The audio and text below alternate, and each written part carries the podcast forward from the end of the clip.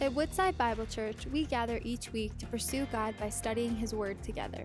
Today, we invite you to tune into our current series, Assembly Required Building a Case for Church, where we'll see what the Psalms teach us about a life of faith lived in community. Well, this morning we're continuing in our sermon series in the Psalms. Um, the last three weeks we have been in this series that we've titled Assembly Required, focusing on worship, the gathering of God's people. The next three weeks we're going to focus on the Psalms still, but we're changing the series title name to Built for More because we're going to be focusing on the Psalms, but through it, um, looking at God's call on our lives more specifically in groups and what that looks like. So, these first few weeks, we've focused on our large gathering, and the next few weeks, we'll focus on the smaller gatherings that we have here at Woodside Bible Church. And this morning, as we look at the individual psalm before us, it is Psalm chapter 40, the 40th psalm. So, if you have a Bible and want to follow along, you crack that sucker open right in the middle. You'll very likely hit the Psalms and we're in Psalm chapter 40.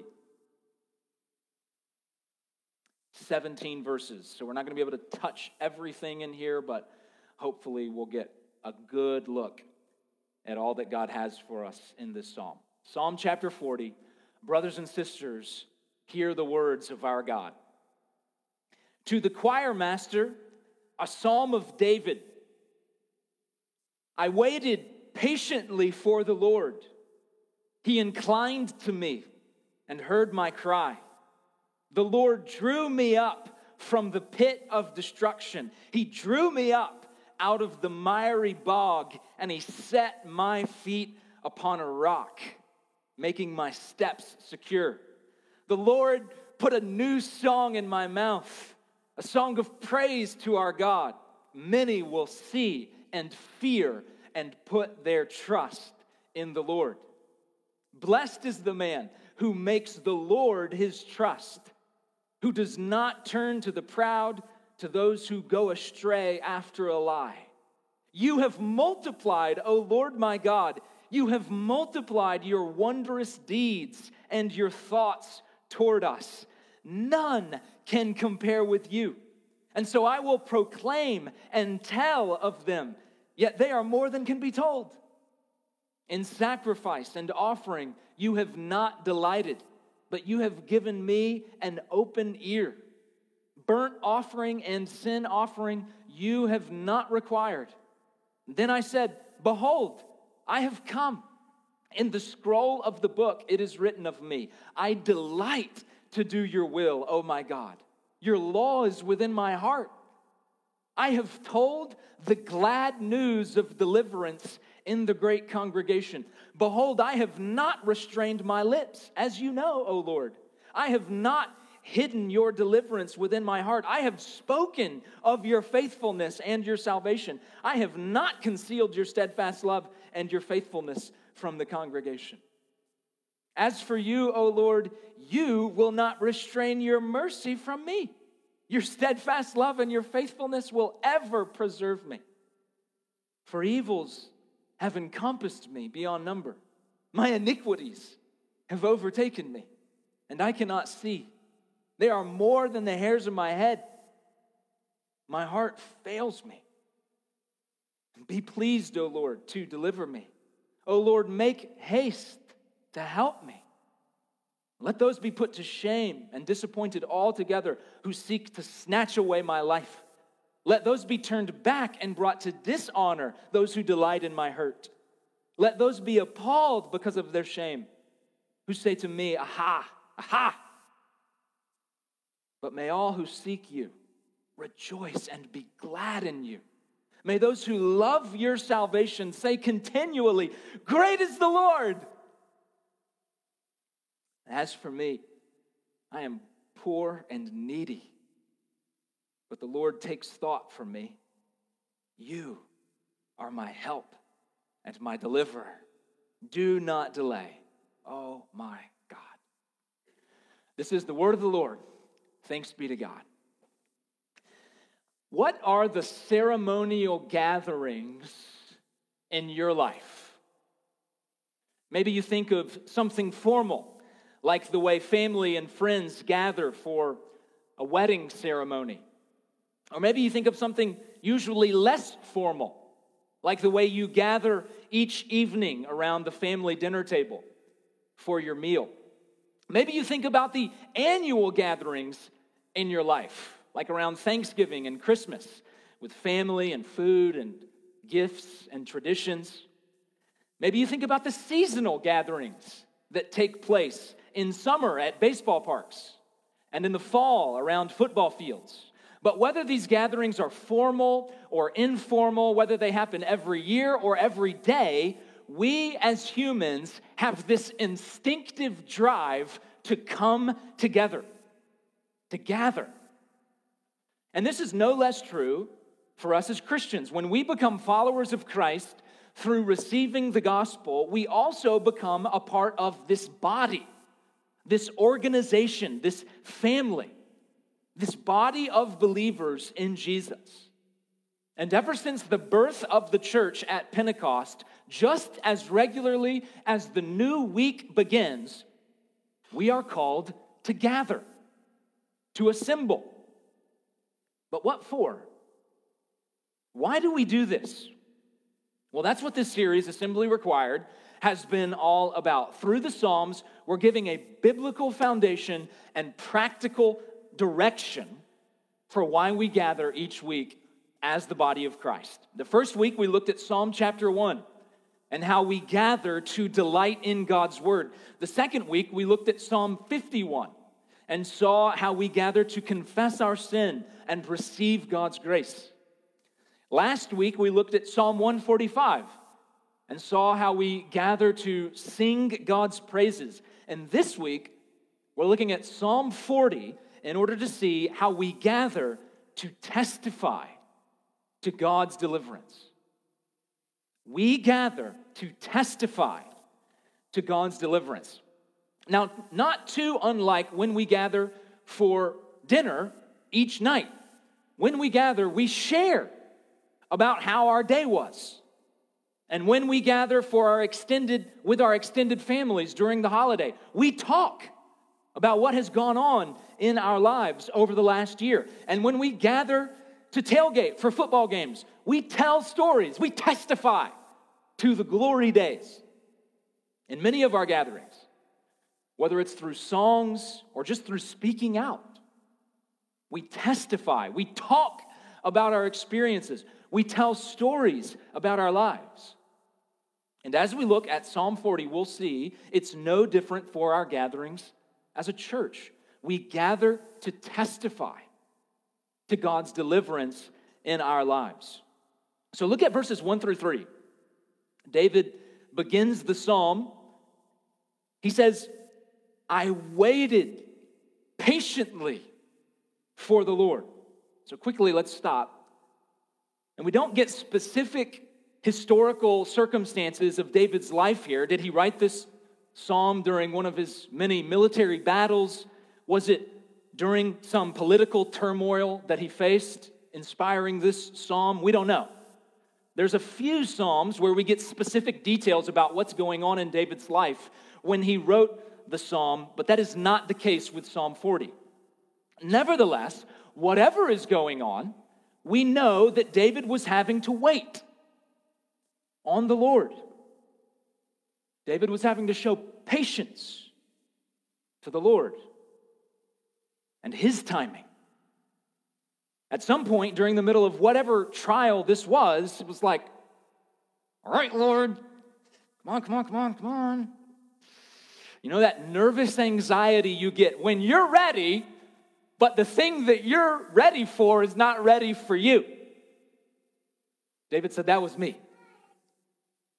I waited patiently for the Lord. And then his testimony continues in verse 1. He says, I waited patiently for the Lord. He inclined to me. He heard my cry. Aha! So it took some waiting, but the Lord shows up. He inclines to David and hears his cry. So, have you ever tried to talk to somebody while they're staring at their phone? that person in that moment is not inclined to whatever it is you're saying. At least it doesn't feel like it. No, they are zoned in. They are inclined to whatever's on their phone. Not so with the Lord. David says he inclined, he leaned in to hear my cry and receive my prayer for help. Then, verse 2 Upon hearing my cry, he drew me up from the pit of destruction, out of the miry bog. So now we find out that David waited patiently in the bottom of a pit. So he's buried, he's stuck in this miry, muddy bog or lowland. Now, it's hard to know if David is speaking literally or metaphorically here. In other words, was he actually in a hole in the ground? Or were his circumstances as such that he poetically describes them this way? But it hardly matters. What's true is that he's trapped. He's helpless. All he can do is cry out and wait. In the second half of verse 2, David continues I waited, I cried out, the Lord heard me, the Lord drew me out of the pit, out of the miry bog. But not only does he take him out of this trap, he then puts his feet on solid ground. Verse 3 He set my feet upon a rock, making my steps secure. Recently, our boys found this new television show. It's a game show on Netflix, and it's simply called Floor is Lava. Floor is Lava. And the idea is that different teams of three people have to make their way across an obstacle course that is surrounded by imitation lava. And whichever team gets the most people across in the shortest amount of time is the winner. And you know, this fake lava is dramatic looking, it's fiery red, it's bubbling up from time to time, it explodes. And the different contestants have to make these difficult leaps from one tiny landing area to another. And the producers of the show do a great job building the tension around each one of these jumps they have to make. I remember looking over at my boys the first time we watched, and they were just wide eyed on the edge of their seat. I mean, feeling the suspense. And one of the things that's really fun and always happens is when a contestant nails their jump, they make it across, they find solid ground, they avoid the lava without fail. What happens is shouts of jubilation, cries of relief, smiles of success. Well, the same thing happens here with David in the rest of verse 3. He's out of the pit, his feet are on the rock, his steps are secure. Verse 3 the Lord put a new song in my mouth, a song of praise. From this place of deliverance, having reached this place of safety and security, David sings. David praises the Lord. Through song, he lets everyone know the Lord is my rock. So, church, let's follow David's example and testify that God is our rock. Let's let one another know, let's let everyone know God is our rock. In God, we are safe. In God, we are secure. Financial security is not a secure security, no matter how much or how little we have. Our physical security, no matter how much we diet and exercise, no matter how much we build up our defenses, stock up our ammo, we are vulnerable. And the ground beneath us can shift underneath our feet before we know it. One of the songs we often sing here is a reflection of Jesus' words in Matthew chapter 7, and the lyrics go like this On Christ, the solid rock I stand. All other ground is sinking sand. All other ground is sinking sand. So you hear what we're doing through that song. We're testifying God has drawn me up out of the pit of sin and death, and He has placed me on the rock that is Christ. And He is rock steady, He's a firm foundation because He defeated sin and death through the cross. And all other ground, every other option is sinking sand. Every other God will ultimately leave me in the pit, leave me in the grave. But in Christ, we are as secure as his tomb is empty. So, church, let's testify. Let's continue to testify that God is our rock. Now, look at verse 5. Up until this point, David has been talking to us, telling his story, testifying about how the Lord drew him up out of the pit. But in this next section, he begins to address God. Verse 5 You have multiplied, O Lord my God, your wondrous deeds and your thoughts toward us. None can compare with you. Now, this is remarkable. David says to God, You have multiplied your wondrous deeds, you have multiplied your wondrous thoughts toward us. So, not only does God have many wonderful things He's done for us, He also has many wonderful thoughts of us. This is really helpful for me because I can look at my life and see it is clear God has done many wonderful things for me.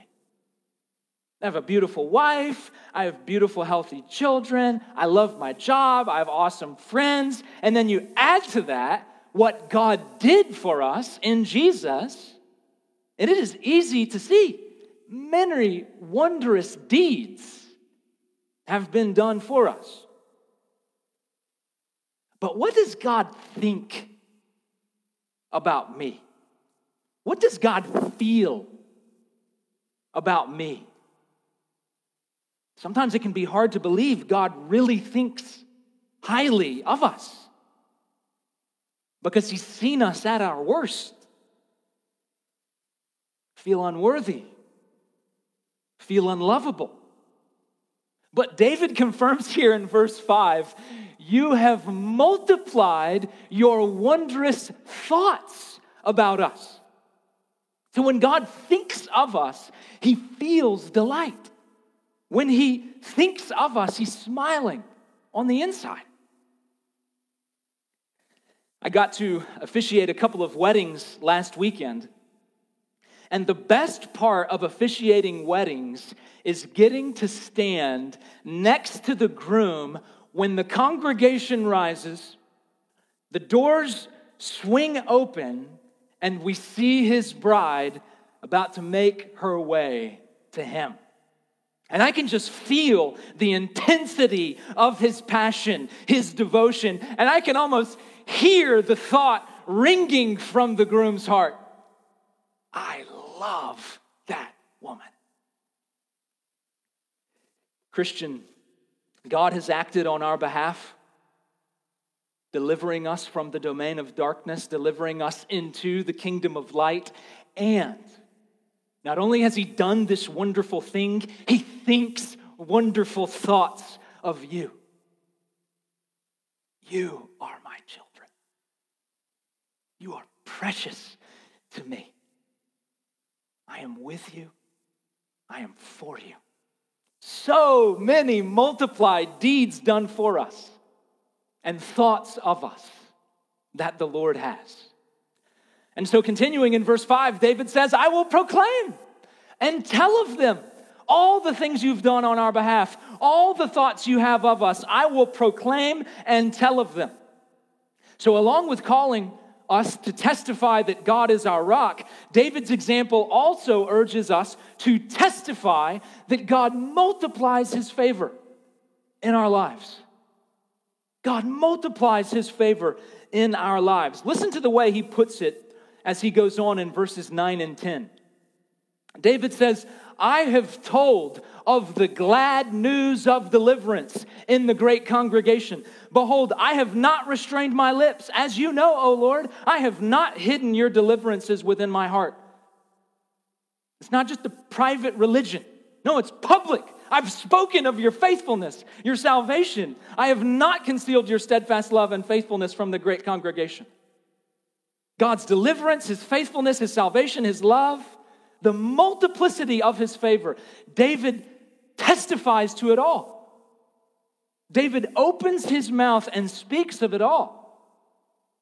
So, church, let's continue this aspect of God's direction for our worship gatherings and our group gatherings, of speaking and singing and testifying that God has multiplied his favor in our lives through his deeds done for us and his thoughts about us. Now, from here on out, the psalm takes an interesting turn. The first half of the psalm is testimony of God's deliverance and an expression of David's commitment to continue to testify of God's deliverance. But starting in verse 12, we find out that David is back to the place of needing deliverance. Listen to these verses again, verses 12 through 13. He says, For evils have encompassed me beyond number. My iniquities have overtaken me, and I cannot see. My iniquities are more than the hairs of my head. My heart fails me. Be pleased, O Lord, to deliver me. O Lord, make haste to help me. Again.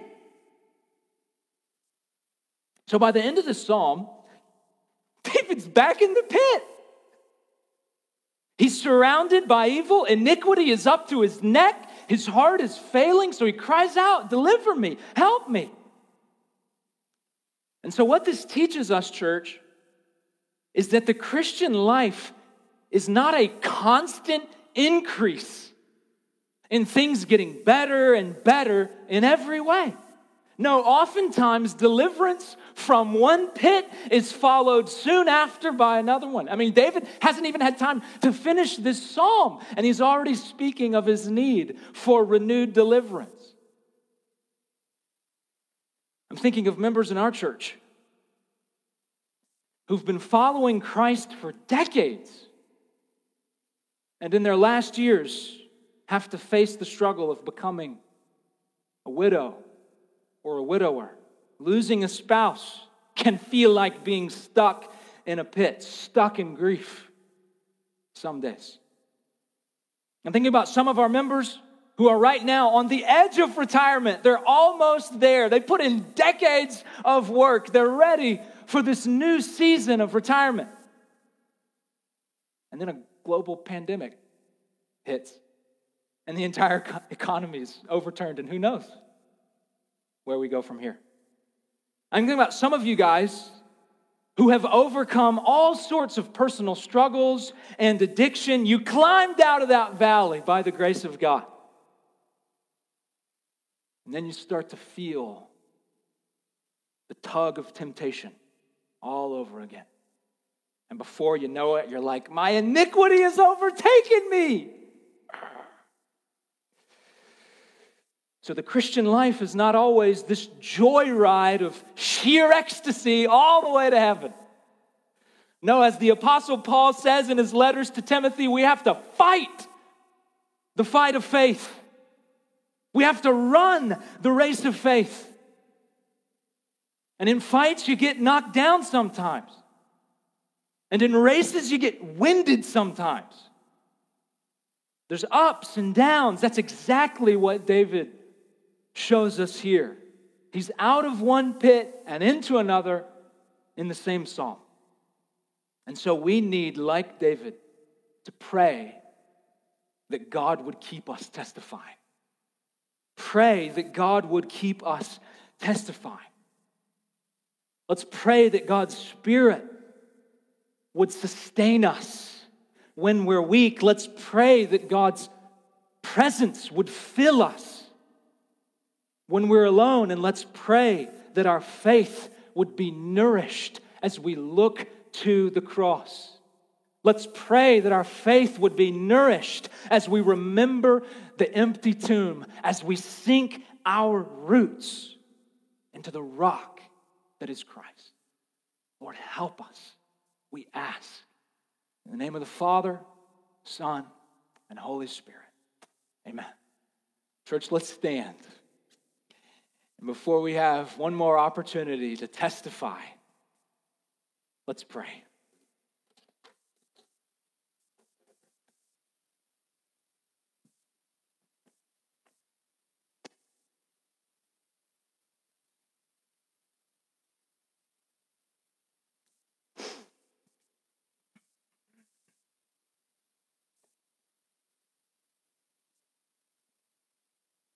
Father in heaven, we thank you so much for the way this psalm speaks to our realities. We thank you, Father, that it meets us where we are in the pit, out of one pit into another one. God, we thank you for the way that Scripture is down to earth and speaks to our experience. Father, I pray that it also would guide us, Lord, as we struggle as we wait, as we cry out, Lord, may this psalm and our continued look at the Psalms encourage us, strengthen us, and give us guidance in the fight of faith. Give us encouragement in the race of faith. Father, we thank you so much for this chance to gather at the start of each week and to speak into one another's lives, to share in the great congregation your deliverance in our lives. We have ultimate and final hope because the pit that Jesus' dead body laid in, that pit is empty. And we're united to Jesus through faith. And so we're going to rise out of our tomb. We're going to rise out of the grave made new. And we're secure even now because he's on his throne in heaven. And so, Father, as we sing into one another's lives right now, God, I pray we would be encouraged. I pray we would receive the joy of the Spirit. Move now through our song for your glory. In Jesus' name, amen. Thank you for joining us as we study God's Word together. We'd love to hear how God is moving in your heart and get you connected into the Woodside Bible Church family. Head to woodsidebible.org slash contact to introduce yourself today.